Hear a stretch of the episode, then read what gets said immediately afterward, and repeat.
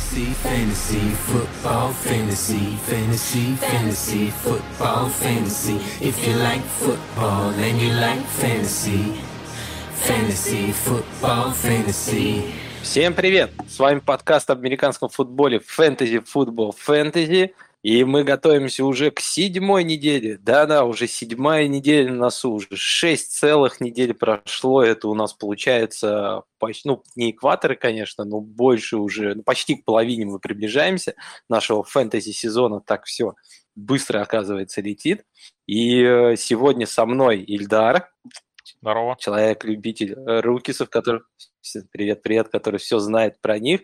И мы как раз сегодня поговорим о рукисах. Э, мы составим наш топ-10 э, рукисов, которые нам кажутся, что лучше всех проявят себя в этом сезоне. Также поговорим о новостях.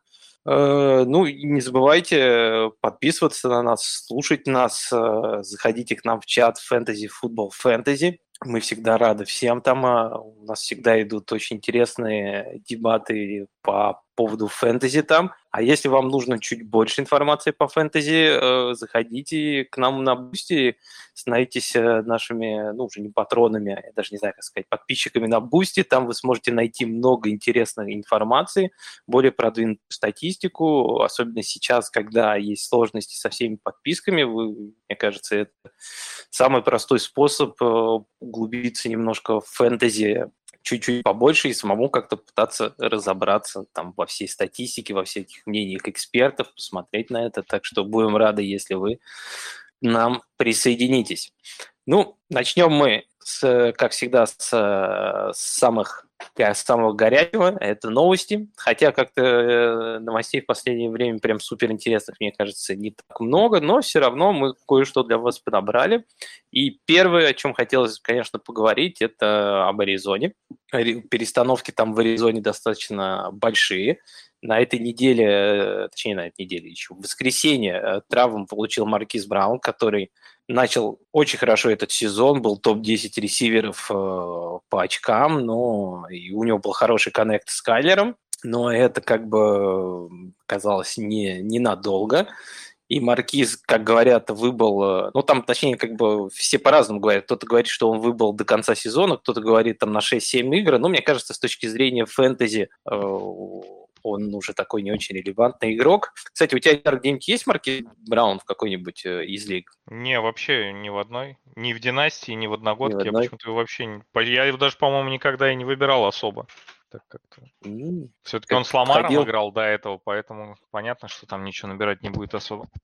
Ну, в этом году был с камером, играл-то он как раз хорошо. У меня, кстати, Маркиз в каких-то лигах был, я его брал, и уже, по-моему, во всех лигах, где он у меня есть, я его сбросил, потому что, мне кажется, 6 недель это все-таки, ну, в лучшем случае, если даже вот будет 6 недель, мне кажется, это многовато, чтобы держать такого игрока на лавке, особенно если у вас там, ну, как, например, в системе, да, там, если у вас там небольшая такая лавка, куча боевиков, мне кажется, держать такого игрока, Смотри, который... Сейчас его подберут те, кто держит Джеймисона Джона Вильямса 6 недель, и у них будет просто топовая скамейка, мне кажется. Да, который будет полностью серым таким, да, серым и красным.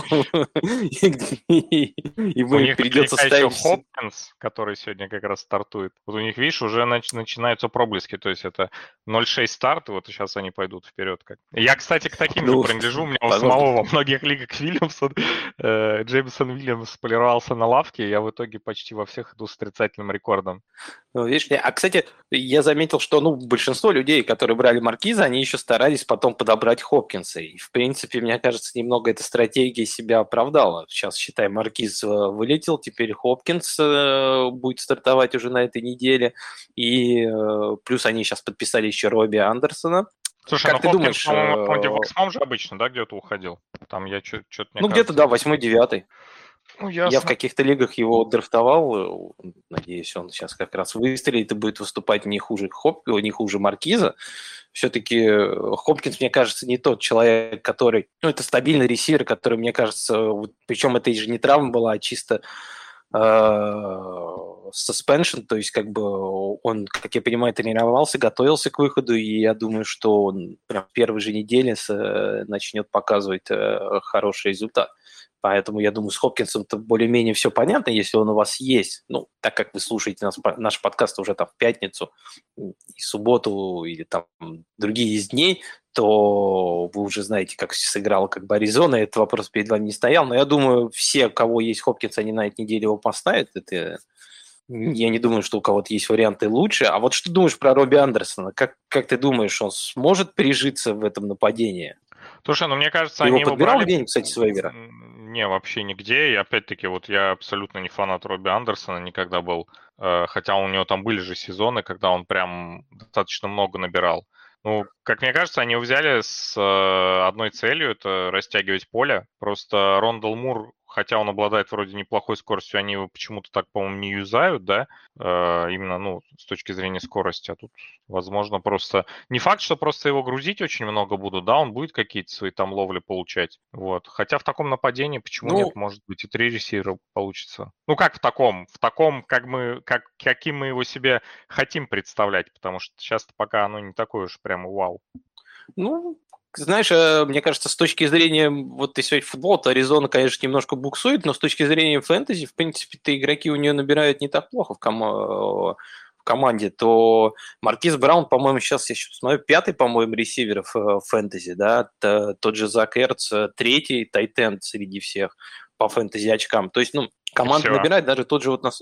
Не, ну Кайлер топ-7 как бы квотеров, может быть, от него ждали чуть большего, но он все равно как бы, вот даже если, вот, можно сказать, его пол вот это сейчас, если он даже не прибавит, то мне кажется, что вот уже три как бы неплохие кандидата. А так, если посмотреть, то у них никого и не было. Рондал Мур играл две игры только последние, да, Хопкинс только сейчас вернулся. То есть, ну, там Эйджей Грин, Дорч, там даже Дорч, в принципе, несколько недель неплохих показывал. Кстати. А Дорч вообще отлично стартанул, непонятно, что они вот так задвинули прям. Кстати, мне кажется, вот а, одна из, э, ну, не то что проблем, а, может быть, э, Робби Андерсона, как раз то, что еще в целом есть Дорч, они могут про него еще вспомнить, что как бы можно ты вообще-то его заигрывать.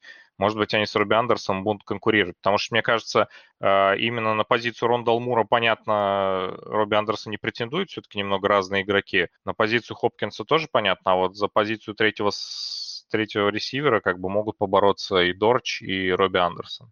Ну, согласен. Плюс, я как понимаю, там у них еще и Джигрин, по-моему, травму получил. Ну, и даже если не получил, он ужасно выглядел, по-моему, на первых неделях и играл постольку поскольку.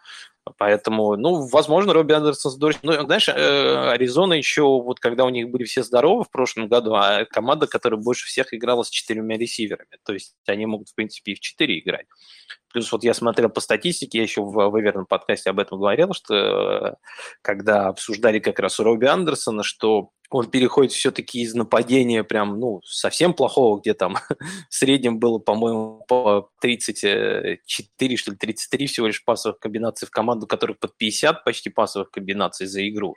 То есть э, здесь уже объем достаточно большой, и здесь, если игрок будет себя проявлять, я просто, знаешь, боюсь, что с Робби Андерсоном будет все как всегда, мы вернемся к старому доброму Робби, который может тебе, ну, такой бум-баст, э, прям, э, который вот бигплей пройдут в какой-то игре, он будет более-менее релевантным. Не пройдет, ну, значит, э, он может чуть ли не с нулем постом остаться э, в старте. Поэтому такой, как флекс-игрок, как мне кажется, для боевиков это, в принципе, не такой плохой вариант. Потому что все-таки нападение... Тут, знаешь, тема, ну, Сань, кажется... мне кажется, что прежде чем ты начнешь его вставить вот в состав, ты правильно сказал про Буму Баст, тебе нужна какая-то история, э, скажем так, того, что он действительно много набирает. Тебе надо либо, чтобы он сейчас набрал в одной игре там очков 25-30, и тогда, о, да, действительно, все, его надо ставить. Либо недели 2-3, когда он будет набирать как минимум больше 10 очков. Тогда ты только его начнешь ставить, ну, в моем понимании. Ну, знаешь, сейчас, э, в общем, да, но сейчас с учетом того, какие боевики сейчас будут идти, сколько команд будет выходить, э, сколько игроков команда будет терять, особенно если они держат игроков типа вот как Джеймсон Уильямс или других еще там, я видел, многие держат еще Паттерсона, многие держат еще Элайджи Митчелла в составах, как бы надеяться, что они вернутся в этом году, и иногда варианта особо и не будет. Поэтому не знаю, я, я, в принципе, с тобой согласен. Я, по-моему, в какой-то лиге в одной подобрал Робби Андерсона, но тоже как бы пока как бы его сразу же ставить точно не буду, посмотрю. Но мне кажется, вариант, как бы, если вдруг припрет, я его все-таки смогу поставить. Кстати, знаешь, интересный еще такой вопрос. Э, я читался много очень в интернете на этой неделе. Как ты думаешь, можно ли сказать, что Калер Мюррей сейчас э, хороший кандидат для Байло? Ну, в целом, да, насколько я понимаю, его чуть больше начинают уже задействовать э, на выносе. Ну, собственно, мне кажется, это и с Ламаром приблизительно так же было, когда он там первые пару игр, по-моему, начинал с того, что вот я типа покет пассер, там пасую, да, э, и из конверта редко, редко выбегаю, а как только начинается понимание того, что этому нападению чего-то не хватает, да, для того, чтобы выигрывать, сразу же включают старые какие-то зарисовки. И вот, по-моему, ну, собственно, грех не использовать и Ламара, и Калера Мюра, их самые сильные стороны, а это именно ноги, в том числе, ну, у Калера в меньшей степени, потому что он и пасует все-таки чуть получше, на мой взгляд. Ну, мне кажется, да, они должны его задействовать почаще, потому что они идут 24. И, и с учетом, мне кажется, просто Хопкинса, все-таки Маркиз Бран, насколько, Маркиз, насколько бы не был хорошим ресивером, Хопкинс это ресивер абсолютно другого уровня, который, на мой взгляд, может выгрызать как раз третьи дауны. То есть, ну, я, честно говоря, Аризону не часто Может смотрел, двигать сегодня, нападение может, намного лучше. Да, да, да, то есть в самых трудных ситуациях это тот э, рез, который просто вы, может выиграть любой мяч практически, и в целом за счет этого только нападение будет двигаться дальше. Вот, поэтому мне кажется, да, конечно. Ты знаешь, мне, мне, мне, знаешь, просто еще кажется, извини, что перебил, что как раз Хопкинс э, еще может решить их большую проблему, это как раз э, в редзоне. У них э, они порой бывало доходили до туда, а Маркиз Браун, мне кажется, не, вот как раз не ресивер под редзону, чтобы там оторваться как-то, ну, если только вот он прям не создаст какой-то separation, в него не бросит как Байлер, да, то Хопкинс это игрок, который даже separation, если его там оставить один в один и бросить ему там в уголок, как бы, то то это как бы, ну, такая, знаешь, более-менее надежная опция, плюс она у них, по-моему, хорошо наиграна с Кайлером, у них первый год уже там, и Хопкинс это может как раз решить и добавить им, а если пойдут очки, команда начнет двигать лучше мяч, то Кайлер начнет набирать больше, потому что, мне кажется, сейчас э, он, вот я смотрю, QB7, и мне кажется, ну, прям ниже там ему упасть будет тяжело, а вот выше, мне кажется, если нападение, вот правильно, как говоришь, будет двигать и больше драйвы, как бы у них будут более как такие продолжительные и будет успех в редзоне, то Кайлер на, покажет намного лучший результат. Я тут видел даже статистику, что за последние 10 лет вот квотеры, которых в среднем, как вот у Кайлера, там больше 45 э, пасовых э, попыток за игру и больше, чем 6 попыток выносных за игру. Таких было 5, э, 5 квотеров за последние 10 э, лет, и 4 из них закончили в итоге в топ-5 и в среднем набирали по 22 очка. Очень То много есть, сложных э... цифр, из которых можно прийти, видимо, к заключению, что он должен, он должен хорошо. Это, это, не, это не тот пример удачно подобранной статистики, как любят говорить, нет? Не, ну понятно, ну, да, что ну, объем, объем видно и ногами, и руками хороший. Просто действительно, вот ты прав, э, я посмотрел по дивизиону, они набрали 114 очков, это второй результат дивизиона, там Сиэтл 140 набрал. То есть понятно, что здесь есть upside на именно red zone у и очки, которые они будут набирать за счет э, как раз в том числе и получения тачдаунов. Да, согласен.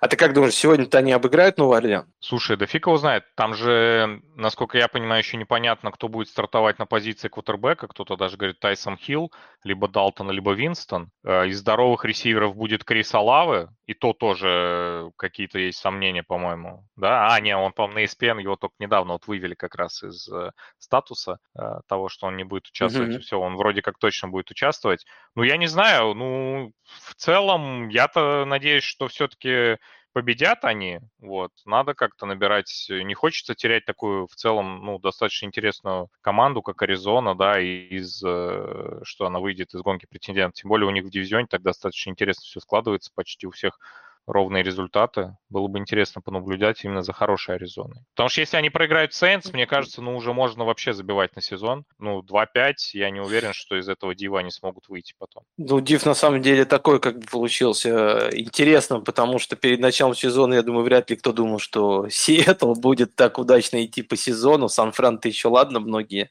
более-менее так с опаской так представляли, говорили, что у них есть, в принципе, шанс. Но Рэмс повалились, и сейчас, если Аризон, ты, я с тобой согласен, проиграет еще эту игру, то, конечно, дальше им будет тяжело, и им нужно будет делать выводы, а выводы там, конечно, тяжело будет делать, потому что...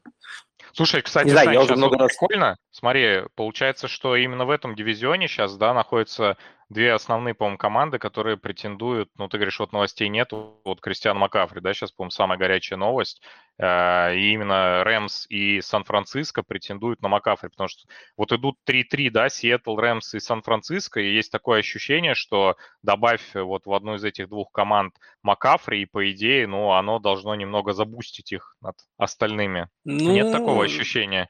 Ну, у Сиэтла уже есть, как бы, мне кажется, хороший раннер. Нет, Сиэтл я не рассматриваю, тоже... я имею в виду Рэмс и Сан-Франциско. Сиэтл-то понятно, да.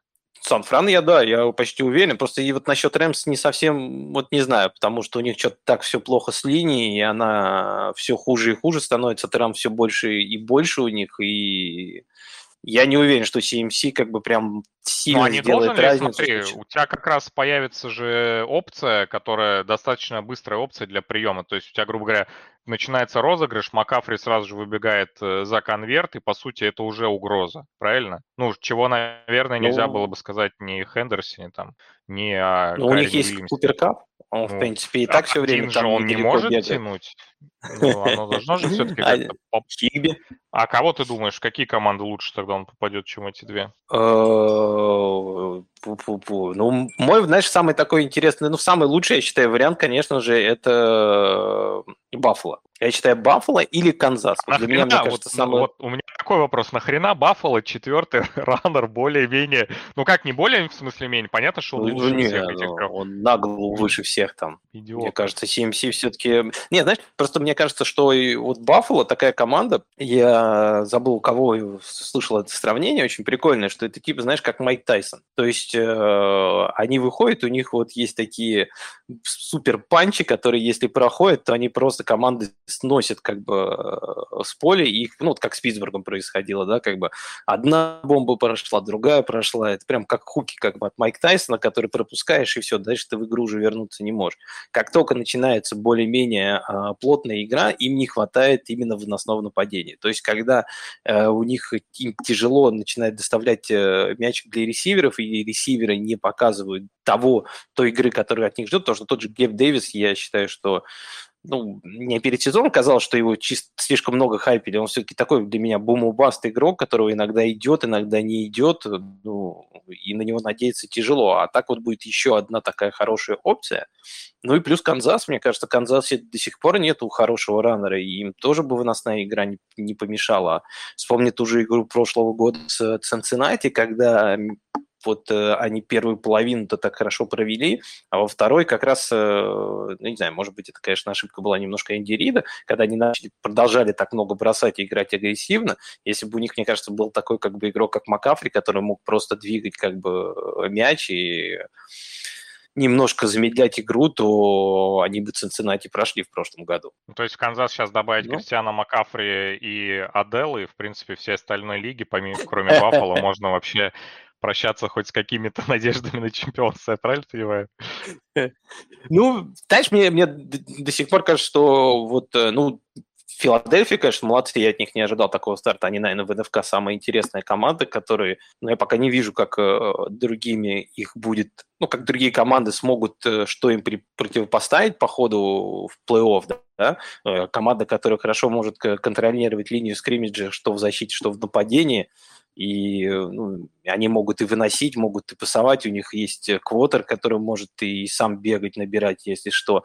Мне кажется, против него будет что-то сложно при, э, противопоставить. А вот в ВФК, мне кажется, что Канзас и Баффало – это две команды, которые пока выглядят на голову выше, чем все остальные. Два таких пауэрхауса, да? Ну, не Джетс же, да, которые тоже идут там 4-2.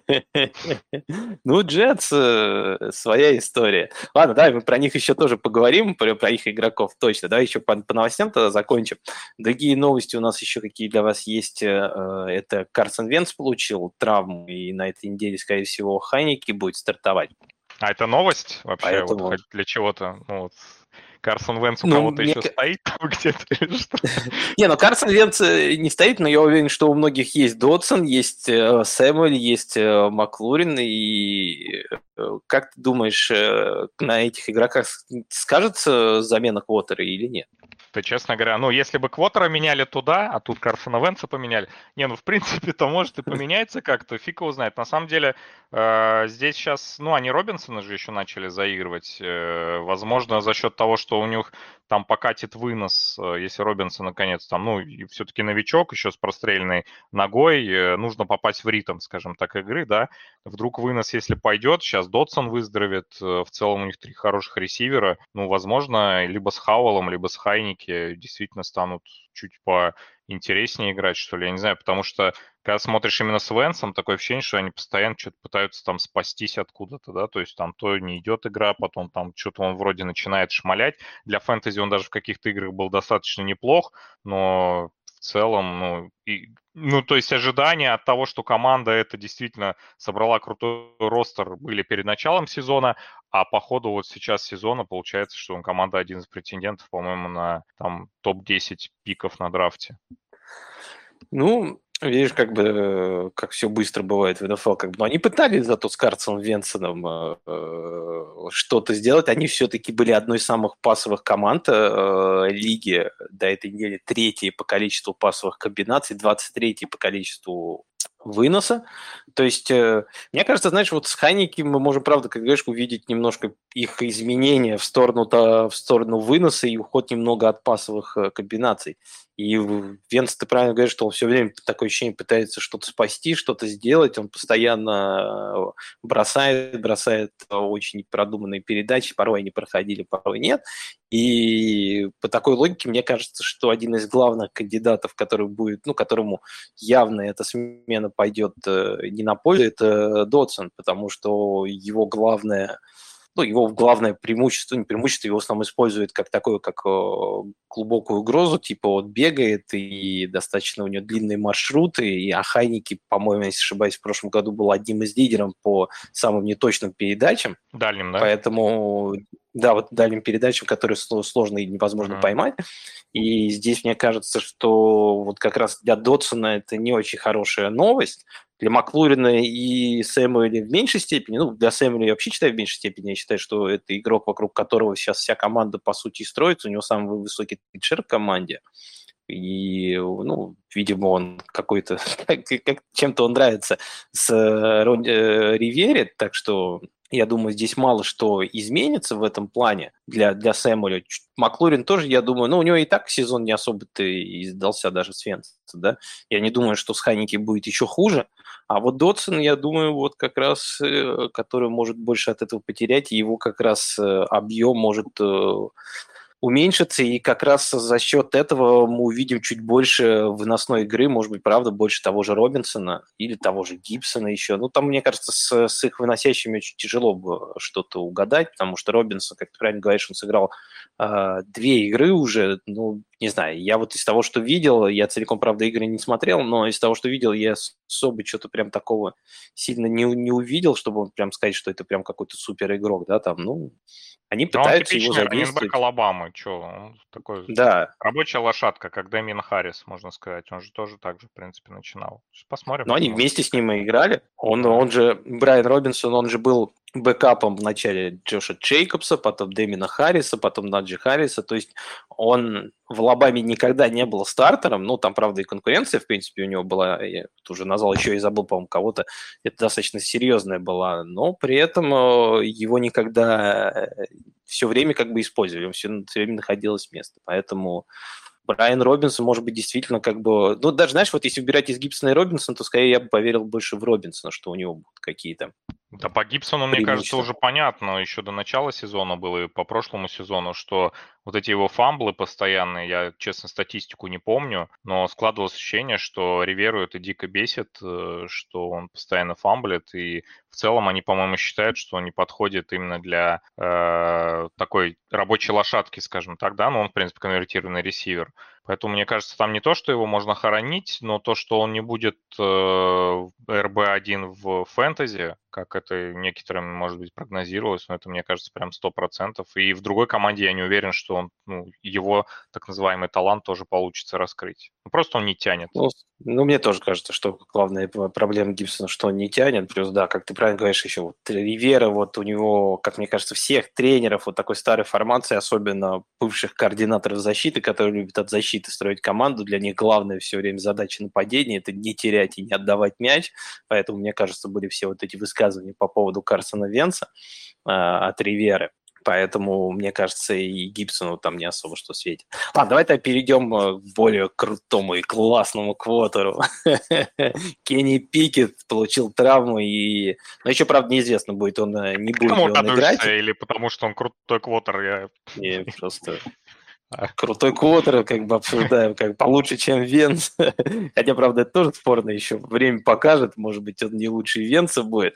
Э, как ты думаешь, вообще, Трубицкий, Пикет, есть вообще разница для фэнтези, кто как бы в Питтсбурге квотер и там для Клейпла, Дионта или Пикинса это и играет какую-то роль? Блин, Сань, мне кажется, это лучше тебе на это ответить, потому что я не настолько пристально за Питтсбургом слежу.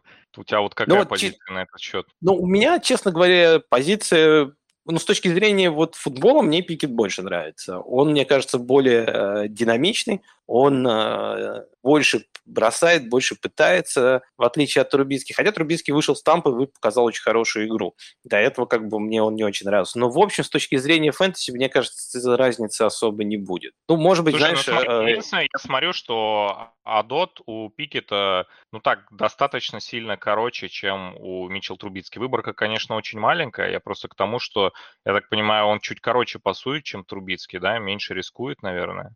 Ну, знаешь, мне кажется, просто это из-за выборки больше так получается, потому что Трубицкий порой приходилось бросать длинные, но я, честно говоря, вот визуально так не особо заметил, что Пикет прям намного короче играет. Я, знаешь, заметил, что при Пикете больше Пикинса начали использовать. Вот его лучшие вот эти игры были как раз с Пикетом, а Трубицкий-то вообще его не замечал. Mm-hmm. Он больше через Клейпола и Дионту играл. Мне кажется, что здесь ну, ничего особо не поменяется. Наверное, смотри, мне кажется, он просто как-то... Пикинс же он э, такого типа ресивер, что он, по-моему, не очень прям хорошо открывается. То есть у него есть вот это вот талант э, ловить э, крутые мячи, ну, за счет антропометрии, да, вот эти вот вау contested, э, э, а при этом открывается, по-моему, он не настолько круто. Я даже где-то видел статистику, что он один из худших э, ресиверов сейчас в лиге наряду с Эйджи Грином в плане того, как он открывается от своего корнербека. А, поэтому, мне кажется, может быть, Трубиски и будет, если играть, то меньше, раз уж такая тенденция сложилась, просто потому что Дионта, понятно, он открывается очень круто, да, грубо говоря. Ну, вот такое может ну, быть предположение, которое надо еще, конечно, проверить.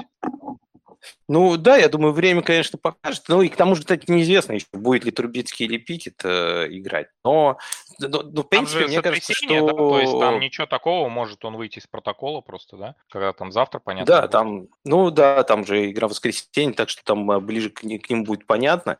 И мне кажется, что ну, если у вас есть э, в составе либо Пикет, ой, Пикет, либо Пикинс, либо Клейпол, то вот этих игроков, может быть, я бы немного менял местами, как бы если один или другой играет один, то мне кажется, ну, с учетом еще боевиков, э, ну, тяжело такого игрока, мне кажется, все равно оставить Слушай, на, на лавке а будет, там же хотя он новости, ничего не показывает. Новости пошли, по-моему, что Клейпола еще хотят куда-то трейдануть, нет? Я ошибаюсь? Ну я, ну, я слышал, что про Клейполу, вот я смотрел вчера, по-моему, Колина, передачу вот этот The Hurt, он говорил, что... Но он, правда, я так и не понял, он, я кусок только застал передачи, где он обсуждал как раз Клейпул, Клейпола в Гринбей. Но я а, так и вот, не понял, да, он по слухам да. и я mm-hmm. только не понял, что это он говорил либо по слухам, либо ему кажется, что это очень будет хороший трейд. вот здесь как бы... Но, в принципе, я тоже считаю Клейпул в Грин-Бей для, для Роджерса. Ну, Роджерсу, мне кажется, сейчас любой ресивер, там, Диджей Мур, Клейпул, это прям Да, но если у тебя будет спасение. ресивер, то это, конечно, нужно что-то поинтереснее. Ну, да, с учетом того, что там, по-моему, 20 очков с трудом набирает там постоянно, поэтому с учетом еще того, что Роджерс не молодой, и я, ну, говорю, как, мне как бы изначально показалось немножко странным вот эта ситуация всего Грин-Бея перед этим сезоном, когда они решили с ноунеймами попробовать э, чего-то добиться. Мы, как видим, особо эксперимент себя не оправдывает, поэтому удивлюсь, если кто-то перейдет.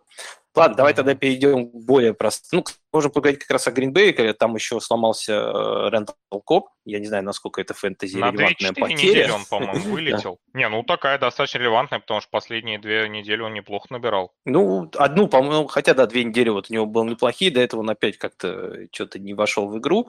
Просто, не знаю, мне кажется, знаешь, сейчас вот есть Лазард, есть Добс, которые два единственных таких ресивера, которые и в Гринбей, на который, которых бы я бы еще, может быть, поставил там на флекс-позицию, но не больше, потому что это игроки, если не набирают тачдауны, то они там, ну, по-моему, меньше 10 очков обычно набирают. Не, то Лазарда есть, точно э... надо ставить, а вот Добс, я согласен с тобой, Добса пока надо держать на лавке. Ну да, а то, что Коб, мне кажется, сейчас не будет играть, это может быть даст шанс Кристиану Уотсону, который тоже может играть в слоте. Ой, которого да там очень сырой, поначалу... сырой игрок вообще, там, мне кажется, еще очень далеко до того, как он раскроется. Ну, то есть шанс-то, конечно, я с тобой согласен, но то, что этот шанс реализуется, мне кажется, ну, достаточно невелик. Но скорее, вот если бы у тебя в команде был бы выбор, кого сейчас держать на лавке, Кристиан Вотсон или Скаймур? Скаймур. Кого из них выбрал? Скаймур все-таки? Да, потому ну, что Скаймура последние три игры очень сильно начали вовлекать, и последние интервью были Энди Рида о том, что они с каждым разом добавляют для Скаймура все новые опции, а, как известно, ну, собственно, почему и Махомса целый год э, варили, что у Энди Рида там какое-то замороченное нападение, и что там его не, не очень просто так, видимо, выучить, поэтому Скаймуру дают там э, чайную ложку каждую игру, ну и э, последние две, по-моему, игры ему доверяли чуть ли не решающий розыгрыш, когда в него Махомс кидал. В последней игре э, перехват, правда, случился. ну, суть это, конечно, не меняет, но в целом не так много он пока очков набирает, э, но есть, наверное, тенденция на то, что он может больше э, приносить. Хотя вот если, конечно, Адела они все-таки купят, да, это немного ударит по его. Я просто считаю, что, честно говоря, Вотсон сам по себе, э, насколько вот он сырой пришел из НДСЮ, насколько же мне кажется, что ему еще год как минимум надо учиться. Это, собственно, первая там игра или пресизона, я не помню, или первая игра в сезоне и показала, что он там просто пока, кроме атлетизма, так скажем, ну, просто ничего нет практически. Я могу быть предвзят. Интересно твое мнение услышать ну, на этот счет. Ну, не, знаешь, мне кажется, что я, в принципе, с ним согласен, с твоим мнением согласен, что он сырой, но мне кажется, если игрока не вовлекать постоянно и не давать ему шанс, то он и прогрессировать не будет. Особенно если мы говорим про ситуацию в Гринбей, где я понимаю, еще если были бы какие-то ресиверы прям реально там лучше, чем он, и их, их пытались как заигрывать. Ну, не знаю, мне кажется, что я, я согласен, что он сырой, но я бы в той ситуации, в которой находится Гринбей, его бы все-таки юзал больше. Ну, я читал, как-то слышал, что там еще и Роджерс, по-моему, про него не очень лестно отзывался. То есть, я не знаю, как-то они, по-моему, не очень сошлись, потому что я помню, первая же игра, по-моему, этого сезона, точнее, не то, что первая, а первая пасовая комбинация Гринбея э, против Миннесоты была как раз пас на Вотсона, причем хороший пас Роджерса, он там остался один, и он там просто мимо руку пролетел мячик, и да, после этого да. что-то Роджерс его не брал. Но я что молодые ресиверы, их нужно, неважно, как бы, что как бы с ними случается, их нужно кормить, кормить, кормить. Так они, может быть, смогут как-то э, Слушай, ну, это, знаешь, мне кажется, Смотри, мне, мне кажется, это релевантно, когда у тебя игра, ой, игра, говорю, команда ни на что не претендует. Когда у тебя команда претендует, и тем более есть какие-то проблемы с выигрышем, э, с набором очков, да, результативных, которые тебе позволят выйти в плей-офф, э, здесь ты не ставишь задачу научить ресивера через э, ошибки. У тебя стоит задача набирать очки в каждом розыгрыше. Если Роджерс э, пару раз кинет еще раз Вотсона, и тот просто не поймает легчайшие мячи, он не будет больше ему кидать просто потому что он понимает, что, ну, просто розыгрыши дальше могут не продолжаться из-за того, что он будет в его сторону вообще смотреть и кидать, даже когда тут открыт. Но э, особенно, и... мне кажется, это именно с Роджерсом работает, потому что у него есть ну... свои любимчики-ресиверы. Да, да, да. Ну, здесь, видишь, мы попадаем в такой замкнутый круг, где команда, у которой, которой нужно, чтобы ресиверы прибавляли и как-то помогали набирать очки, а если их не пытаться им не помогать, то получается, что, ну вот да, как-то какой-то замкнутый круг в Гринбее, если честно. Я их ну, не то, что как бы я, я тоже немного предвзят Гринбей, никогда особо Роджерс и команду это не любил, но всегда считал, что это достаточно сильный контендер каждый год, э, но вот в этом году, честно говоря, потому что я вижу, выглядит пока все, как мне кажется, не очень пока классно. Ладно, Гринбей пусть остается Гринбеем, а мы давай закончим тогда по новостям. Еще две новости. Это первое, что получил э, травму Брейд, вместо него Кейд Отот будет. Это, если не ошибаюсь, новичок, да, тоже, по-моему, они в этом да, году да, его они, в четвертом раунде или в пятом убрали вроде как. Да. Как ты думаешь, э, он сможет быть фэнтези-релевантным игроком и быть там хотя бы там тайтендом где-то 12-м, 10-м? Или это слишком как бы такие авансы ему раздавали просто из-за того, что место освободилось, а набирать особо он не будет?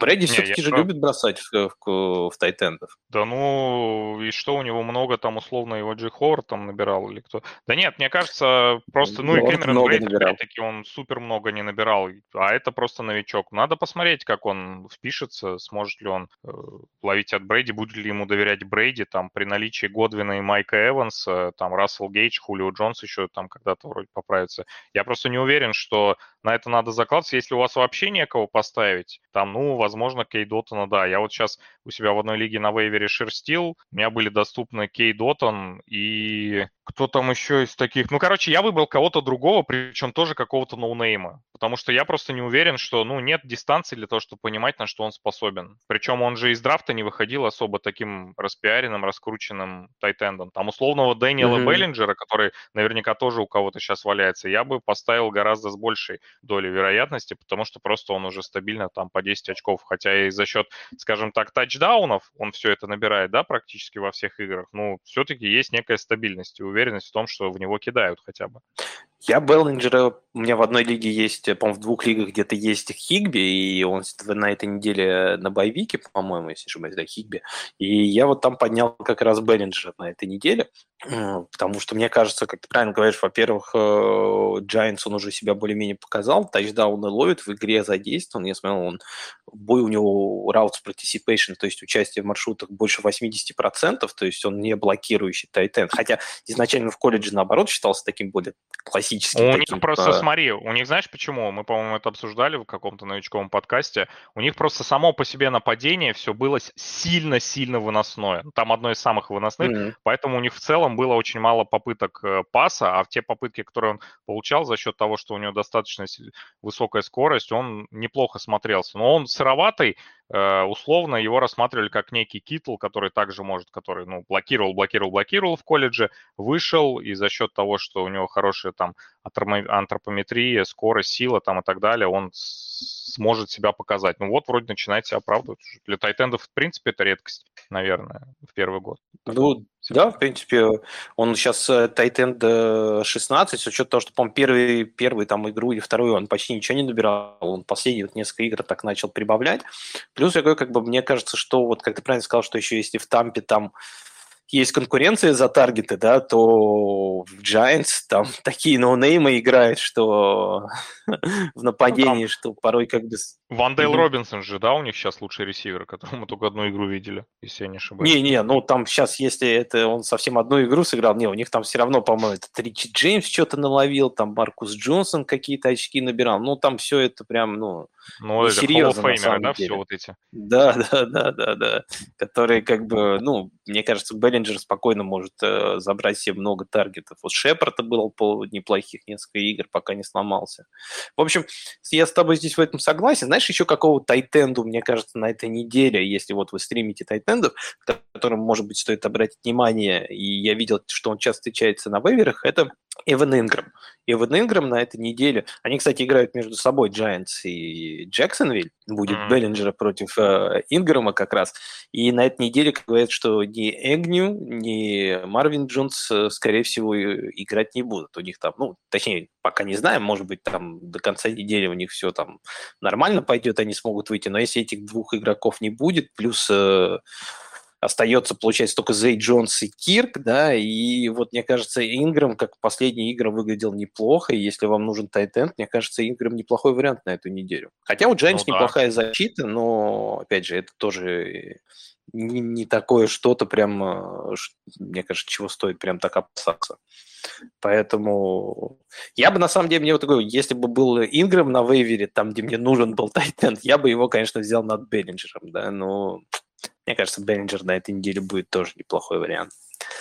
Вот, в принципе, и все по новостям. Мы еще хотели немножко обсудить, мы уже с тобой Маккефри вот обсудили. Есть еще один игрок, про которого очень много говорят э, с точки зрения трейдов. О, как раз начал говорить про трейды, у меня в системе произошел трейд. Защиту Баффало обменяли на Ино Бенджамина. Неплохо, плохо. Ну, это в системе у нас так, там достаточно специфические бывают моменты. У нас тут недавно Амари Купера на Дерека Карр обменяли. Я не очень это понимаю, уровень, как да? этот trade вообще изначально. Нет, это, по-моему, второй, по-моему, уровень. Не, ну слушай, любой trade это уже классно в системе, потому что вообще в целом в одногодках мало трейдится. Не, ну с учетом, что это для команды, которые не очень хорошо, мне как-то это не так сильно важно, но, в принципе, я просто считаю, что Купер, Амари Купер сейчас в WR11 overall, да, и, блядь, его на какого-то Дерека Карри, который там болтается там в районе ну, на QB10, да? где там, да, которого как бы можно стримить там каждую неделю находить, там условно тот же Мариота, там Гена Смита как бы набирают, э, Джина Смит еще намного больше него набирает, Мариота столько же, сколько Кар набирает в среднем за игру, то есть ну, мне как-то Саня, странно. это именно та причина, по которой не стоит драфтовать квотербеков рано в одногодках без суперфлекса. А вот не, зна- не знаю, на самом деле, мне кажется, что в последнее время это как раз правило немножко уходит. Знаешь, я тут, э, у меня есть подписка на Джей Сакарисона, и он проводит свои стримы, постоянно стараюсь в них участвовать, задаю вопросы, и он вот как раз э, недавно отвечал, я ему задал вопрос про... У него же подкаст называется еще Late Round подкаст. Он был один такой из начальников того, что квотеров надо брать поздно. И вот он в последнем подкасте как раз э, говорил о том, что, может быть, эту тенденцию стоит пересмотреть, что ну, сейчас... Потому что, как он только начинал, раз... там же квотербеков пикали чуть ли не во вторых-третьих раундах всех там, ну, я не знаю, там могли в первом раунде, по-моему, квотербека даже пикнуть какого-нибудь, да? Да-да-да, там, ну, давно было где-то Тенденция просто лет назад, то есть... Были, да, да, да. Да, и, ну, как раз и в чем смысл в основном тогда его теории был, что как бы ты получаешь value, когда берешь их э, ниже, то есть ты вместо них берешь более сильных игроков и набираешь более-менее релевантных еще квотеров внизу. А, но value такая вещь, это когда ты ее получаешь, когда ты начинаешь действовать э, против трендов. Когда есть уже устоявшиеся тренды, и которые, как ты видишь, не особо сильно работают, и ты начинаешь действовать наоборот, то это идет тебе как раз в пользу. И сейчас, если мы видим, что Джош Аллен, он э, а, вот я смотрю сейчас, э, да, Джош Аллен, он первый у нас квотер, да, Том Брэди, например, 12-й квотер, и в среднем за игру, если посмотреть, между ними разница 14 очков.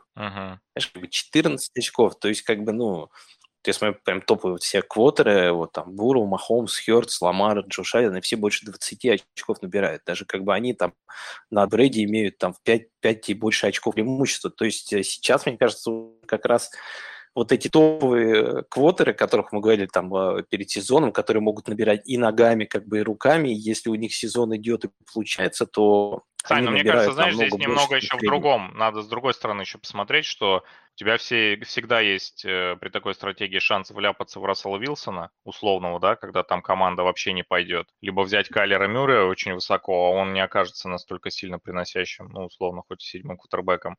А, и просто у тебя из-за этого как бы ты потратишь слот э, на ту позицию, которую очень легко можно закрыть на FA. То есть тебе не обязательно сейчас сидеть с Томом Брейди. Ты мог уже давно взять Джина Смита и стримить, ну, грубо говоря, да? Стремно так делать. Я думаю, мало кто. Ну, хотя, наверное, кто-то так и сделал, как бы. Не, ну, есть, да, есть тот же Лоренс, который более-менее еще неплохо Мариота, которого можно иногда стримить, тот же Венс.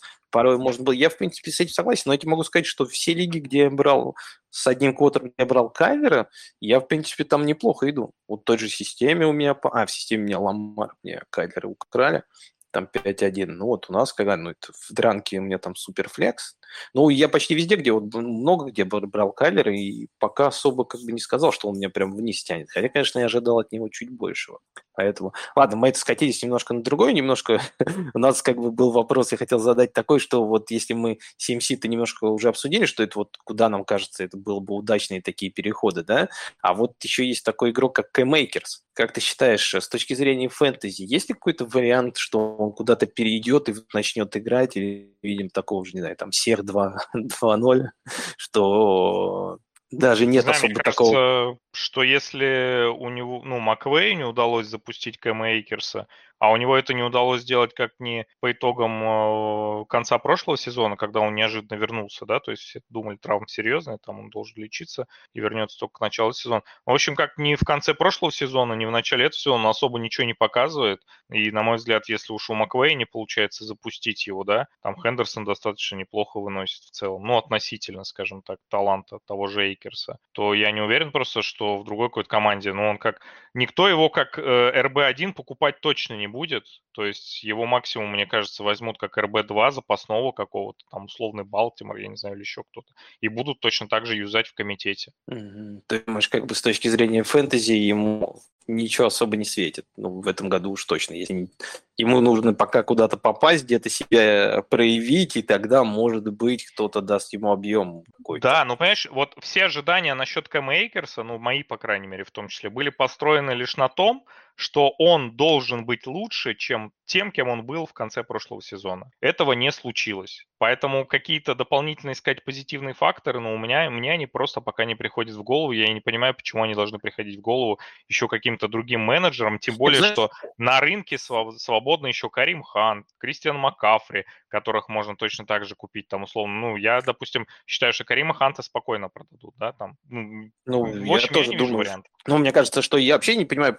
почему так э, тот же Кливленд держится за того же Ханта, с учетом того, что у них почти нету драфт, ну, очень маленький драфт-капитал, который они и так растратили, э, чтобы подписать Дэшон Уотсом, их лишние, лишние пики не помешают. Хант уйдет после этого года, вряд ли они, они по-моему, даже если захотят на следующий год, там еще будет большой контракт Дэшона, они не смогут его там подписать, то есть он вот доигрывает этот год, а год они начали 2-4, в принципе, как и мы, то есть я не знаю, просто как ну, не вижу, что им прям так прям что-то светит в этом году без особенно Дэшона 11 игр. Я не думаю, что они там протянут. И я бы на их месте уже давным-давно прощался с Хантом, плюс с учетом того, что Чаб играет достаточно хорошо. Я, ну ладно, про Чаба это уже отдельно, как бы можно говорить сколько угодно, потому что, мне кажется, визуально, ну, мы с тобой в этом всегда соглашались, что это, наверное, один из лучших, э, ну, если не говорить про фэнтези, а в общем раннеров всей лиги. Мне не, тоже иногда непонятно, почему его нельзя использовать как не знаю, того же Сайкона Баркли, он не намного хуже, но у Кливленда свои проблемы, свои как бы заморочки. Ладно, давай тогда перейдем к нашей главной теме. И мы думаем проранжировать этих игроков. Как нам кажется, они закончат этот сезон, поэтому будет небольшой такой рэнкинг. Мы будем по очереди называть игроков, которые нам нравятся из рукисов, и будем говорить небольшие наши аргументы, почему и нам кажется, что этот игрок э, выше, чем как другой. И будем более-менее, может быть, еще говорить про то, какое место по ходу сезона, конце сезона займет. Давай начну я тогда, да? И с более-менее очевидного, я думаю, игрока, который, э, я думаю, закончит первым из всех рукисов, и я думаю, он вообще будет будет РБ-1, ну не оверолл, а попадет где-нибудь там в топ-10 этого года, это Брис Холл. Брис Холл, мне кажется, начал э, шикарный этот сезон. У него уже, э, по-моему, 400 почти ярдов на выносе, 200 плюс ярдов э, на приеме, то есть у него 600 в среднем ярдов э, э, не в среднем, а в общем э, в этом году, и такие цифры изначально на первых шести неделях э, из рукисов я вот смотрел, показывали только Сейкон Баркли, Карим Ханта и Эдрин Питерсон в свое время. И все эти игроки в среднем набирали, э, заканчивали сезон в среднем где-то набирая 17 и больше очков за игру. И я думаю, что это вот где-то как раз э, тот ориентир, которым я сейчас вижу Бриса Холла, и для меня он уже, мне кажется, РБ-1, с учетом того, что сейчас как еще перестраивается тот же Джетс, который, мне кажется, их тренер, он больше любит выносную игру, он все-таки э, вышел как бы из команды э, Кайла Шенахана, и в прошлом году они так много пасовали в основном из-за того, что они постоянно проигрывали, они больше всех проигрывали по ходу встреч. Сейчас это немножко изменилось, у них неплохая защита, и э, я думаю, что Брис Холл не будет сбавлять обороты, это, я думаю, будет... Э, я вообще даже не удивлюсь, если это будет Offensive Rookie of the Year в этом году. Ну, я пока согласен абсолютно. Мне кажется, пока просто других вариантов э, таких очевидных нет, на мой взгляд. Ну, хорошо. Я говорю, ну, я, в принципе, когда начинал, я, в принципе, думал, что как бы по первому месту мы с тобой вряд ли как-нибудь зайдемся. Расскажи, как бы, кого ты тогда поставил бы на второе всех Здесь на уже второе, есть, мне кажется, выбор. На второе, да, есть выбор. И, и мы же династию выбираем или редрафт? Это что? Нет, мы именно на, один, на, на, на этот сезон. Чисто только на, на этот, этот год. сезон Кеннет Волкер. Кеннет Уокер ты поставил бы вторым. Да. Мне кажется, и нападение очень неплохое, и сейчас у него, по сути, нет абсолютно никакой конкуренции за место стартера, если диджей Далласа серьезно не рассматривать, а я его серьезно не рассматриваю. А, хотя его там на какие-то ключевые розыгрыши вроде как выпускают. На мой взгляд, э, ну, парень и в колледже очень круто выносил. И одно из основных опасений, помимо того, что он мало там ловил, было то, что сможет ли он, э, ну, сможет ли его, скажем так, вот эти качества транслироваться в НФЛ, потому что он играл не в самом, по-моему, крутом дивизионе, то есть там, ну, а обычно имеются опасения такие, что если ты играешь со слабыми соперниками в колледже, то там должен выносить чуть не по 10-15 ярдов за, ну, за вынос. Угу. Он выносил при этом, по-моему, по 9 ярдов за попытку, не суть. Но он, мне кажется, достаточно э, проявил себя уже в тех попытках, которые ему у него были. В прошлом матче он в ППР набрал порядка 20 очков, и я не вижу вообще никаких оснований для того, чтобы не доверять ему на протяжении всего сезона и дальше, тем более в таком достаточно неплохом, как оказалось, нападении. Ну, да, здесь, знаешь, перед сезоном мне, я вот во всех лигах, где драфтовал одногодках, я старался Кента Уокера обходить стороной, в основном по той причине, что мне казалось, что Сихокс – это команда, которая, ну, максимум наберет две победы и с трудом будут набирать очки, и, ну, когда у тебя раннер просто не, на, ну, не, не очень как бы часто, как ну, мы видели, там, по-моему, у него меньше 10 приемов за всю карьеру в колледже было, поэтому когда у тебя раннер выходит и не имеет апсайда на пас в команде, в которой, э, ну, который проджектится на две победы и одно из худших нападений этого сезона, то как-то тяжело мне было как сделать выбор в пользу него, там где-то во сколько, где он уходил, по-моему, в восьмом-девятом раунде, мне казалось высоко. Но вот сезон так э, изменился, что что как бы мы видим Сиэтл это одна из лучших нападений, и э, у него есть главный плюс, который есть для важен очень, мне кажется, для ранов на первые два дауна, это explosive play, то есть он очень взрывной, и если ты, ну, его очень тяжело затеклить, и если он выбегает, э, то его остановить тяжело. И для команды, которая так много набирает, я думаю, это как раз э, большой как бы плюс. И я, кстати, здесь с тобой согласен. Я тоже, когда делал рейтинг, я вот выбирал между Уокером и Крисом Улави. И я тоже все-таки поставил Уокера на э, второе место, потому что мне кажется, что но у него прямо э, минусов, честно говоря, сейчас не вижу. Единственное, что, конечно, может быть, весь Сиэтл немного сдуется нападение, но прям, я, знаешь, не думаю, что оно придет к тому, вот к тем проджекшн, которые были перед началом сезона, все равно мяч они будут двигать. Плюс мы видим, что эксплозив плей у него есть, плюс даже с Детройтом он получил один пас. И причем, кстати, я вот смотрел то, что вот э, такую как бы вещь, я просто тоже за колледжем э, не следил за, за Вокером, там, я не знаю, как, как что играла там команда, то мне вообще по той игре, как, потому что я вижу и как он играет, мне кажется, что у него не должно быть вообще проблем с приемом. Он ну, вот, ну, и двигается хорошо, и четко маршруты две выполняет, и вот тот пас, как бы, если посмотреть, как бы там не самый простой пас был, он его выловил, как бы, и побежал. Ну, то есть, я не знаю, у него, мне, мне кажется, это может быть тоже немного надуманная такая проблема, и просто в колледже его в этом не задействовали. Если у него там хотя бы будет там по там 3-4 таргета за игру, то это уже, мне кажется, будет вообще как бы супер как бы э, игрок. Но, конечно, до уровня Холла он не дойдет. А вот третьим я бы взял как раз все-таки Криса Лави. Я думаю, из всех э, ресиверов-новичков он пока показывает... Э, ну, мне кажется, у него самый большой такой upside, то есть у него, если посмотреть по моделям с air-ярдами, он один из лидеров вообще этого сезона, он там бегает постоянно, и, и у него большие play. Плюс если, ну, должен вернуться сейчас Уинстон, ну, если даже не сейчас, то через неделю он точно, мне кажется, вернется, и с, с ним, я думаю, если придут тачдауны, то Крис Олави – это игрок, который будет, наверное, лучшим ресивером этого, этого сезона из новичков. Ты как думаешь, согласен с этим или есть У меня пока, другие? мне кажется, нет никаких сомнений, хотя по старту сезона казалось, что таким должен быть Гаррет Уилсон, либо Лондон Дрейк. Ну, сейчас пока, мне кажется, ни у кого нет сомнений в том, что Алави лучший ресивер на текущий момент. Хорошо, давай тогда дальше тогда перейдем к э, четвертому месту. Кого бы ты думаешь будет из Рукисов четвертым в конце этого года? А, я бы, наверное, взял э, Дэмиона Пирса. Тут опять-таки у меня выбор из двух. Дрейк Лондон или Дэмион Пирс. Я бы взял Дэмиона Пирса, во-первых, потому что более ценная позиция. Из минусов я бы здесь отметил, наверное, слабое в целом нападение. Но, как видим, у Пирса просто какая-то невероятная загрузка, да, там его в одном матче вообще 100% выносов отдали. Ну, это какие-то цифры сумасшедшие. Мне кажется, даже условного Баркли никогда настолько не использовали, как его сейчас. То есть у него 4 матча, в которых 80% выносов его, и один из них 100. То есть, ну, и он при этом э, очень круто выносит, то есть он такой достаточно силовой силовой раннер, э, видно, что его должны использовать и достаточно часто и в Red Zone. Вот, поэтому, ну, для меня это очевидный выбор. Из раннеров, наверное, в принципе, больше здесь э, некого особо и отметить. Поэтому берем Пирса. Ну, а вот здесь я с тобой не соглашусь. Я когда делал свой рэнкинг, я все-таки поставил Лондона чуть выше Пирса. И, наверное, знаешь, по той причине, что меня Атланта тоже, как и Сиэтл, немножко удивили в этом сезоне, потому что я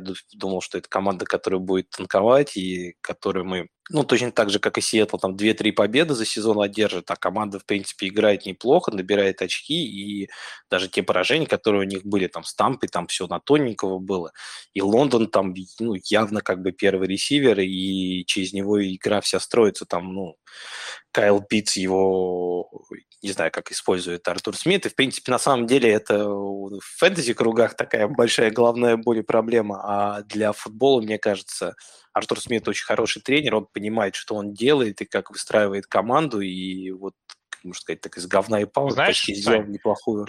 По поводу как раз Кайл Пиццы я просто прям вставочку небольшую сделаю. Вот мне кажется, что в принципе стилистически и Пицца, Дрейк Лондон, они очень сильно похожи. Потому что ну, мы Кайла Пицца так часто не видим на э, розыгрыш, да, когда он блокирует. Я, по крайней мере, не вижу, я не так много тоже Атланту смотрел.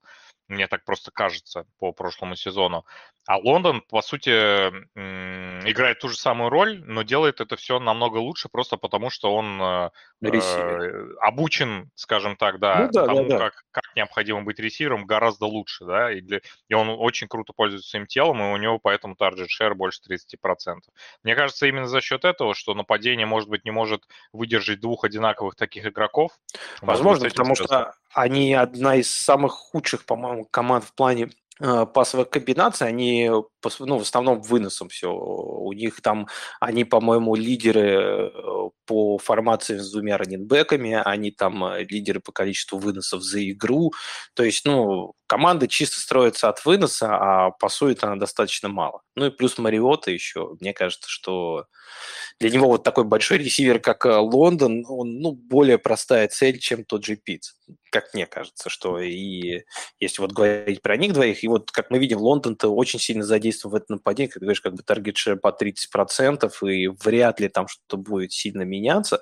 Поэтому я бы все-таки, наверное, вот выбрал Лондона, наверное, над Пирсом. Просто, не знаю, мне что-то Хьюстон немножко смущает, потому что пока есть тачдаун у Пирса, это хорошо, но не факт, что они будут постоянно. Но загруз там, ну, у них обоих, считаю, у Лондона и у Пирса загруз приблизительно одинаковый, и, ну, просто, мне кажется, Лондон чуть более лучшей команде, поэтому я бы, если выбирать, наверное, выбрал бы сейчас Лондона над Пирсом, хотя ну, это тоже такой достаточно очень близкий вариант для меня.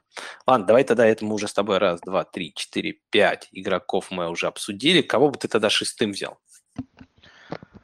Ой, я изначально Дальше думал, уже что это династийный ранкинг. Под династийный ранкинг у меня заготовлен Гаррет Вилсон. А вот так как это ранкинг не династийный, то, наверное, я здесь выберу все равно Гаррета Вилсона.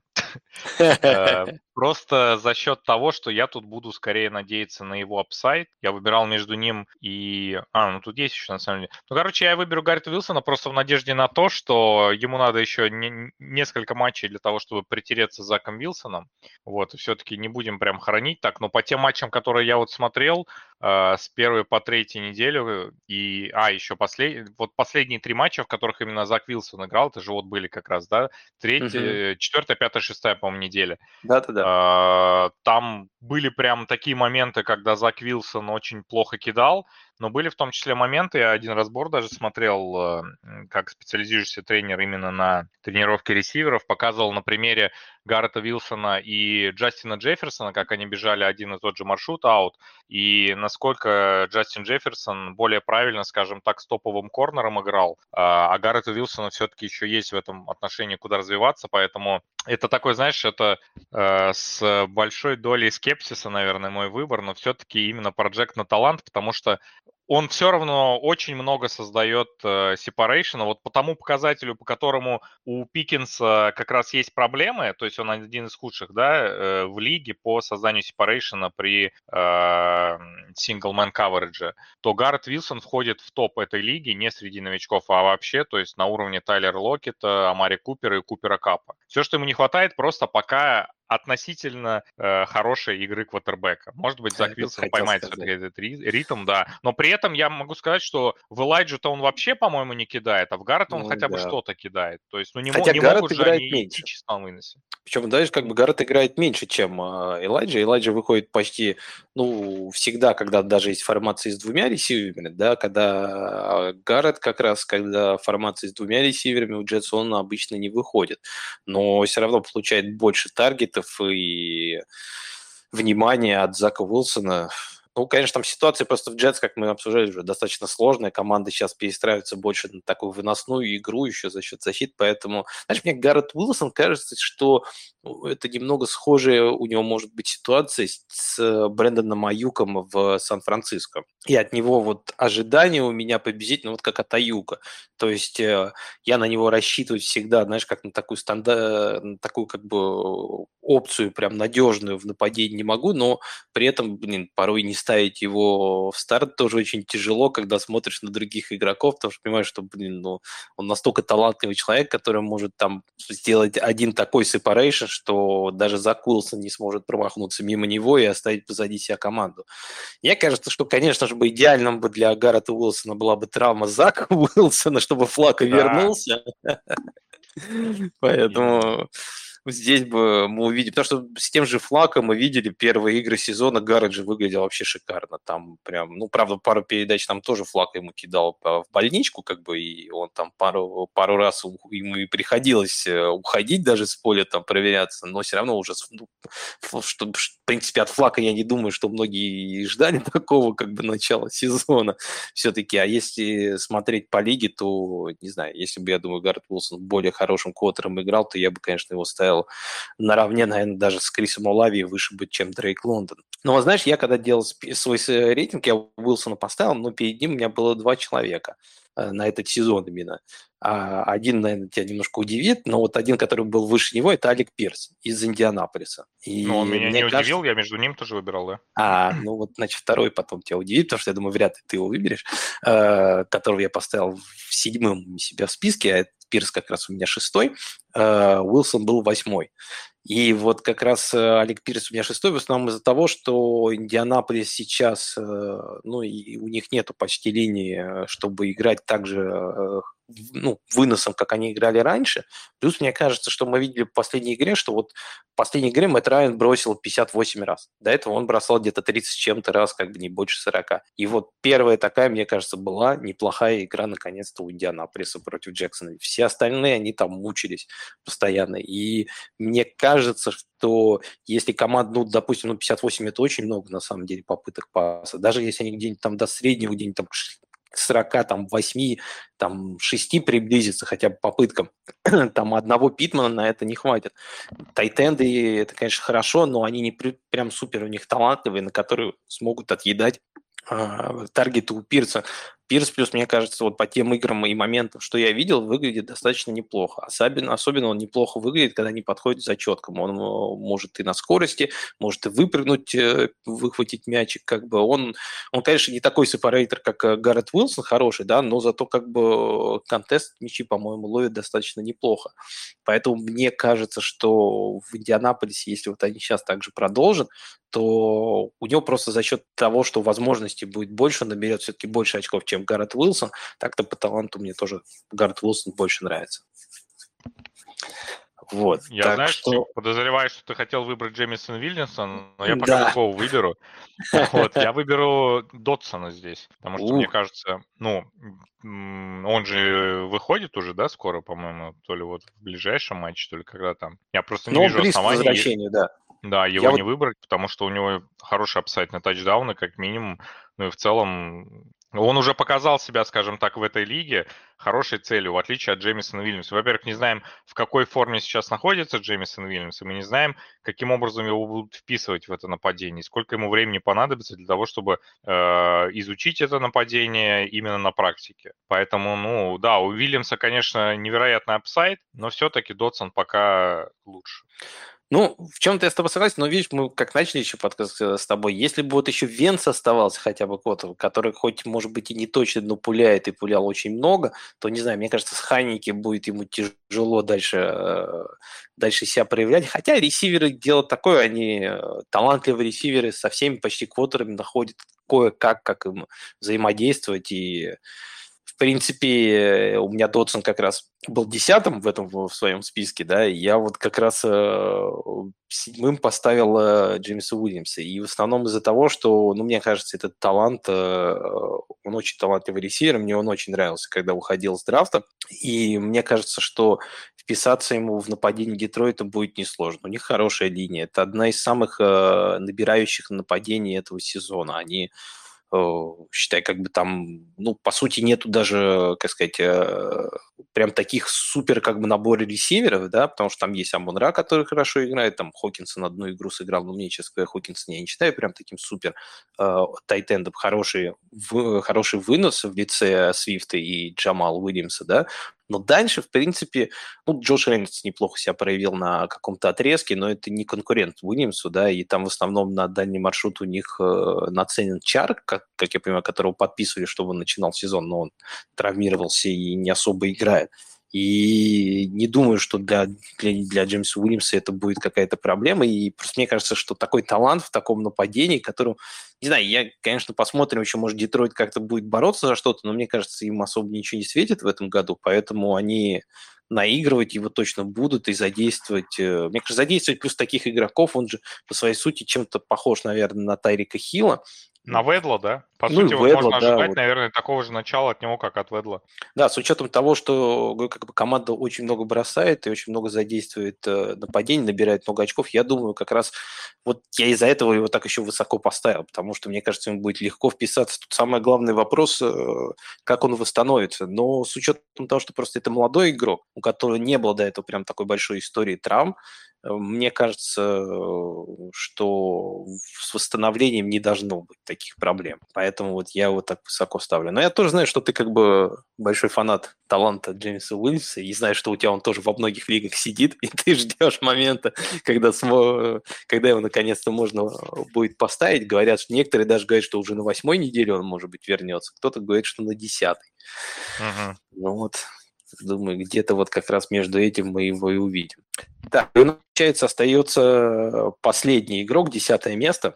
Ну, вообще Кем странно, что ты его сразу-то не выбрал. Ну, я думаю, Пикинсом тут. Ну, у меня выбор, на самом деле, между Пикинсом и Рашат Вайтом. Но Рашат Вайт это больше как э, задел на травму Фурнета, потому что без травмы Фурнета, мне кажется, там ожидать тоже полного загруза, как мы уже увидели, не получится. Все-таки они его очень много используют. А вот, э, ну, Пикинс просто за счет того, что очень талантливый рез, ну, просто других конкурентов Дабс мне не очень нравится. Беркс травмирован. Скаймур пока последние три игры по три очка, и скорее это э, надежда на то, что его будут все больше и больше вовлекать, но с новостями по э, тому, что могут подписать Бекхэма, мне кажется, Пикинс тут просто безальтернативен. Ну, я вот выбрал Скаймора как раз, а не Пикинса. Мне почему-то кажется... Ну, просто нападение нравится Канзасу больше. Какие скелеты в шкафу в Питтсбурге еще приготовлены? Нет, ну просто, знаешь, я просто в нападение Питтсбурга не особо сильно верю. И там, неважно, Трубицкий или Пикет, но будет тяжело ну, просто у нас очень маленькая time of possession, как бы у нас очень мало количества пасов как бы за игру, и не знаю, я плюс команда набирает с трудом, там даже 15 очков тяжело дается набрать команде. И вот Рашат Уайт, я, я тоже о нем думал, но, как ты правильно говоришь, что Э, даже, знаешь, я, я не так скажу, что, конечно, травма Фурнета, она прям откроет дверь Рашад Уайту, и он точно тогда можно будет его намного выше ставить э, среди, оценивать среди рукисов, да, но уже если на самом деле так посмотреть, чисто вот если в процентном соотношении, то у него есть уже небольшая роль в, этом, в этой команде, в этом нападении. И если вот именно процентно смотреть соотношение, да, то они почти идентичны тому, что вот было в прошлом году у Тони Полларда. То есть ага. его прилично уже задействует. По сути, вот такой Тони Поллард э, в Тампе. Но Тампа тоже нападение очень сильно буксует в этом году. Э, если бы у них было, мы говорили про Тампу прошлого года, которая там набирала постоянно большое количество очков, постоянно была с мячом, постоянно играла, то я думаю, даже сейчас Рашад Уайт набирал бы неплохие очки. Но так как э, команда буксует, линия работает очень плохо, Том Брэди на них постоянно кричит, и вот в матче даже с нами, на самом деле, вот мы на прошлой неделе играли, у нас против выноса это одна из худших защит, там, по-моему, самая худшая опять у Чарджерс, но Фурнет там набрал очки, конечно, под конец, но очень тяжело как бы давался им вынос, поэтому вот Рашад Уайт я чуть оставил, а между Пикинсом и Муром я просто выбрал Мура, потому что это нападение более интересное, которое, мне кажется, есть даже небольшая роль в этом нападении, а она как бы будет равносильно даже как бы там большой роли в нашем нападении, поэтому вот я выбрал Скай Мура. Ну, Пикинс, в принципе, посмотрим. Мне как игрок просто Пикинс, если честно, нравится больше, чем Скай Мура, ну, потому что я от Скаймура, честно говоря, чуть больше ожидал, э, когда он пришел в НФЛ. И вот ты про него рассказывал, я читал про него многие специалисты, все так его хвалили. Но, честно говоря, по первой неделе, ну, сыроват, конечно, он очень такой, как бы... Вот, да, рано пока нет. Но на самом деле в тех розыгрышах, которые он играл, мне кажется, ну, все, что, грубо говоря, ему давали, ну, из того, что я видел, по-моему, он все играл очень неплохо. То есть... Не, э... Я, знаешь, я просто имею в виду, что изначально его, знаешь, там чуть ли не приравнивали там вот к топовым прям ресиверам, там, там уже Лави, Лондону, да, вот, ну, Гаррету Уилсону, но мне кажется, все-таки это чуть тир, тир, тир пониже. Мне кажется, это вот он чем-то, наверное, похож на своего однофамильца Рондала Мура. Вот. Не, я бы скорее с Диджей Муром больше сравнивал пока. Ну, не знаю, Диджей Мур для меня это прям хороший ресивер. Ну, такой же хороший, так что все, все тут сходится, Саня. Ну ладно, как бы вот, в принципе, наш, наша десятка э, рукисов, э, мы обсудили почти всех самых, мне кажется, интересных, даже затронули тех, кого никто не попал, немножко обсудили, надеюсь, вам было интересно это слушать. Давай тогда быстренько еще поговорим, ответим на вопросы. Их на этой неделе, на самом деле, не так много. Вот у нас в чате Boosty спрашивают, что происходит с Чейсом Эдмонсом. Продолжать верить или уже он не ликвид? Да, он ну... вроде, а, кроме одного сезона, пока ничего и не показывал. То есть, ну, я думаю, уже можно забить. Если ты не можешь э, обойти в ростере Рахима Мостерта, то, ну, можно и забыть уже, наверное. Ну, я, честно говоря, Эдмонса перед этим драфтом, э, ну, у меня, знаешь, была такая стратегия, что я вот где-то э, в раунде седьмом, восьмом где-то старался брать э, либо Дэмина Пирса, Чейз Эдмонса или Карделла Паттерсона. Вот троих из этих раннеров, кто мне там доезжал. И в некоторых лигах вот получилось так, что я взял Чейз Эдмонса. Сейчас у меня уже Эдмонса нет ни в одной из этих лиг, по-моему. Я везде его посбрасывал. Ну, ну, человек как бы потерял... Неудивительно, собственно говоря. По-моему, нет ни одной причины его вообще держать в составе. Ну, кроме надежды на травму Рахима Мострата. И то там Гаскин уже начал какие-то там чуть-чуть попытки получать. Ну да, понимаешь, как бы когда у тебя уже его начинают задвигать там Ахмеды и Гаскины, то уже что как бы говорить, как даже травма Рахима Мострата может и не поможет. Поэтому если есть Эдмонс, мне кажется, уже пора, пора от него избавляться. Так, и еще у нас был от Макса вопрос один, такой достаточно немного философский.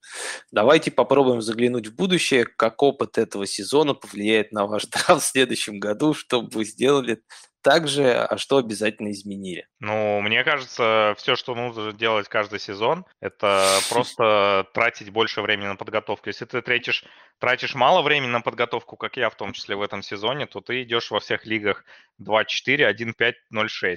Если ты, в принципе, тратишь, тратишь достаточно много времени, то ты идешь достаточно плохо. Поэтому ну, секрет достаточно простой, на мой взгляд. Ну да, в принципе, подготовка, она всегда помогает. Вот у меня, по-моему, в системе у нас в дранке я иду 5-1, я как раз к этим драфтам готовился. Ну и в других, кстати, лигах у меня тоже более-менее так все неплохо. У меня в одногодках во все там самый худший вари- вариант это 3-3, вот я иду в покерной лиге, где ты, по-моему, раньше тоже играл с, с импрезом. Я ее выигрывал даже, ты что? О, да. Если я ну, как, финал как минимум выходил 100%. Ладно, я еще спрошу, конечно. А у меня же Майка Толя, у меня Майка Ламара оттуда, я же выиграл Майку Ламара, который мне все точно. Не-не, не Ламара, mm. а этого, эм, Тайс Боузер. Во. А Ламара я уже в Лондоне покупал. Так что точно я выигрываю. Ну, не суть. Вот, вот, вот там я иду как раз 3-3, а в остальных всех лигах у меня 4-2, 5-1, 5-1.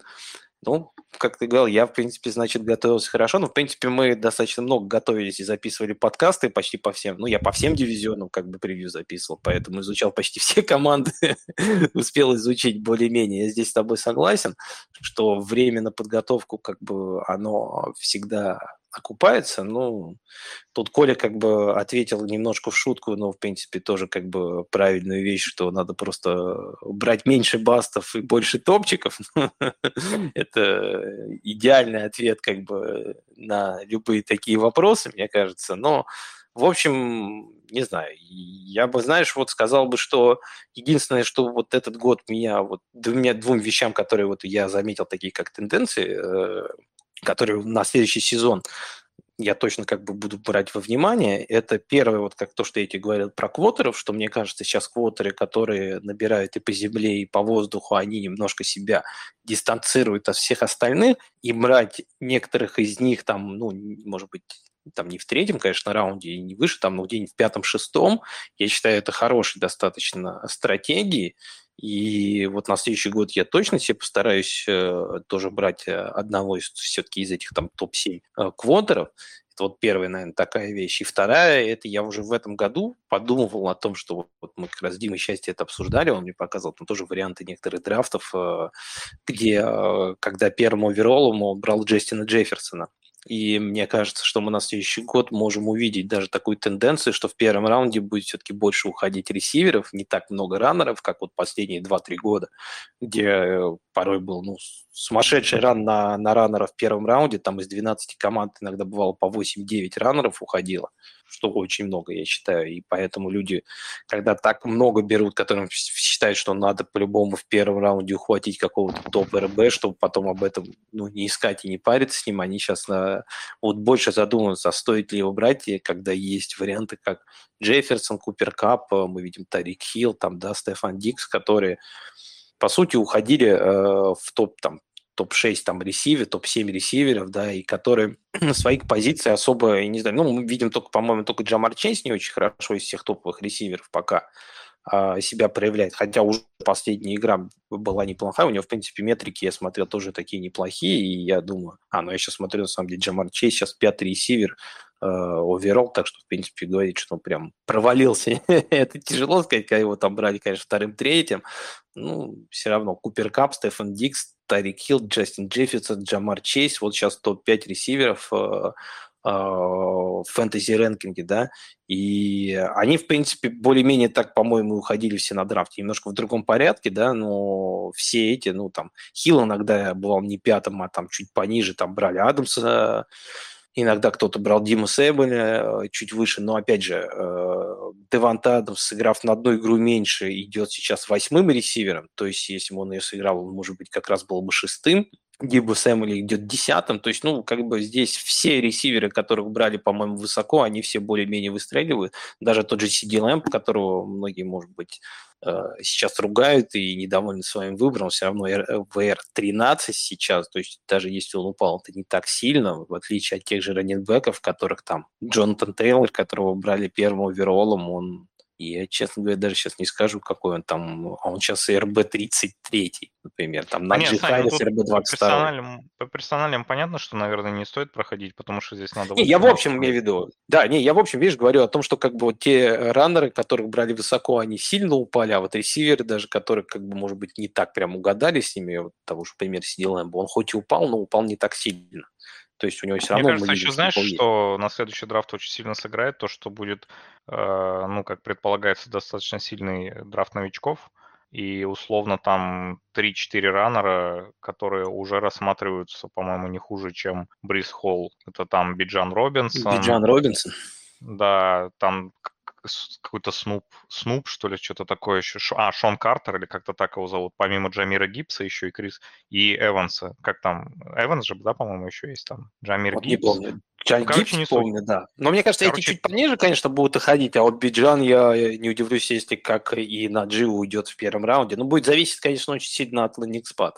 Кто куда упадет и в каком раунде их еще возьмут. Ну, я просто к тому, что ты, у тебя всегда будет возможность, вот если сильный драфт новичков, и ты, в принципе, драфт новичков, ну, в новичках более-менее разбираешься, у тебя всегда есть возможность э, добрать upside, скажем так, там, раундах в четвертых, пятых, шестых, вот кто Бриса Холла там, ну, рассчитывал, у него взял там в четвертом условно раунде, да, я думаю, не прогадали получили огромный upside. А, этот драфт был достаточно слабый по сравнению с следующим, как предполагается, там еще и ресы крутые выходят, поэтому здесь надо будет просто еще под это подстроиться, что можно будет, наверное, новичков чуть э, выше брать, чем в этом году. Ну, точнее, даже не может быть не чуть выше брать, а больше рассчитывать на них, скажем так. Ну, мне кажется, они точно, я говорю, Биджан Робинсон, мне кажется, будет, если, конечно, зависит. Первый будет, раунд, да? Ну, как на, на, Наджи Харрис же, он же, когда из Алабамы в Питтсбург, вот мы взяли его в первом раунде, и он уходил да. Э, в конце первого, где-то в начале второго раунда, и если более-менее нормальный будет landing spot, там его не возьмут